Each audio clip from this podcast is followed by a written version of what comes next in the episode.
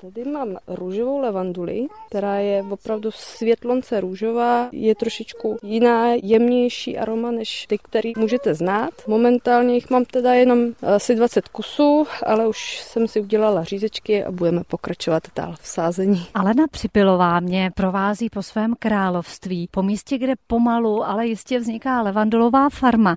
My se zatím díváme, jak se blížíme k tomu poli tak na několik řádků levandule, byť je tam několik stovek kusů, ale tady ten pozemek je obrovský.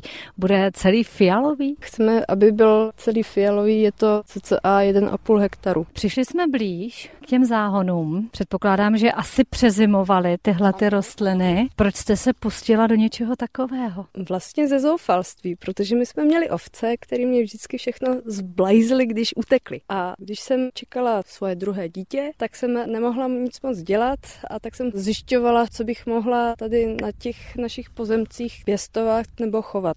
Právě v jednom francouzském dokumentu jsem zaslechla, že ovce nemají rádi levanduly. Co to znamená starat se o tolik sazenic? Vy jste říkala, že jich máte zatím 300, ale že přibydou. Teď je tady máte v řádcích. Právě jste mě navštívila v době, kdy začíná jarní sestřih levandulí. Momentálně to vypadá jako suché roští, ale kdybyš jsme přišli blíž, Vytahujete zahradnické nůžky z kapsy. Ano, rozhrneme levanduly a zjistíme, že už nám začíná trošku zelenat, jinak je poměrně suchá. Takže s těmi nůžkami teď uděláte co? Poměrně radikální řez. Zastřihnu když bych teď tady na ty suché části sáhla, můžu, uh-huh. tak bude vonět po levanduli? Čuchněte si. Nevoní, možná na ty čerstvější. Ano. A tam už voní. Ano. První kvítky levandula se tady začnou objevovat během června. Květy na některých rostlinách budou k vidění až do zámrzu. Z Otovic u Broumova Jana Házová, Český rozhlas.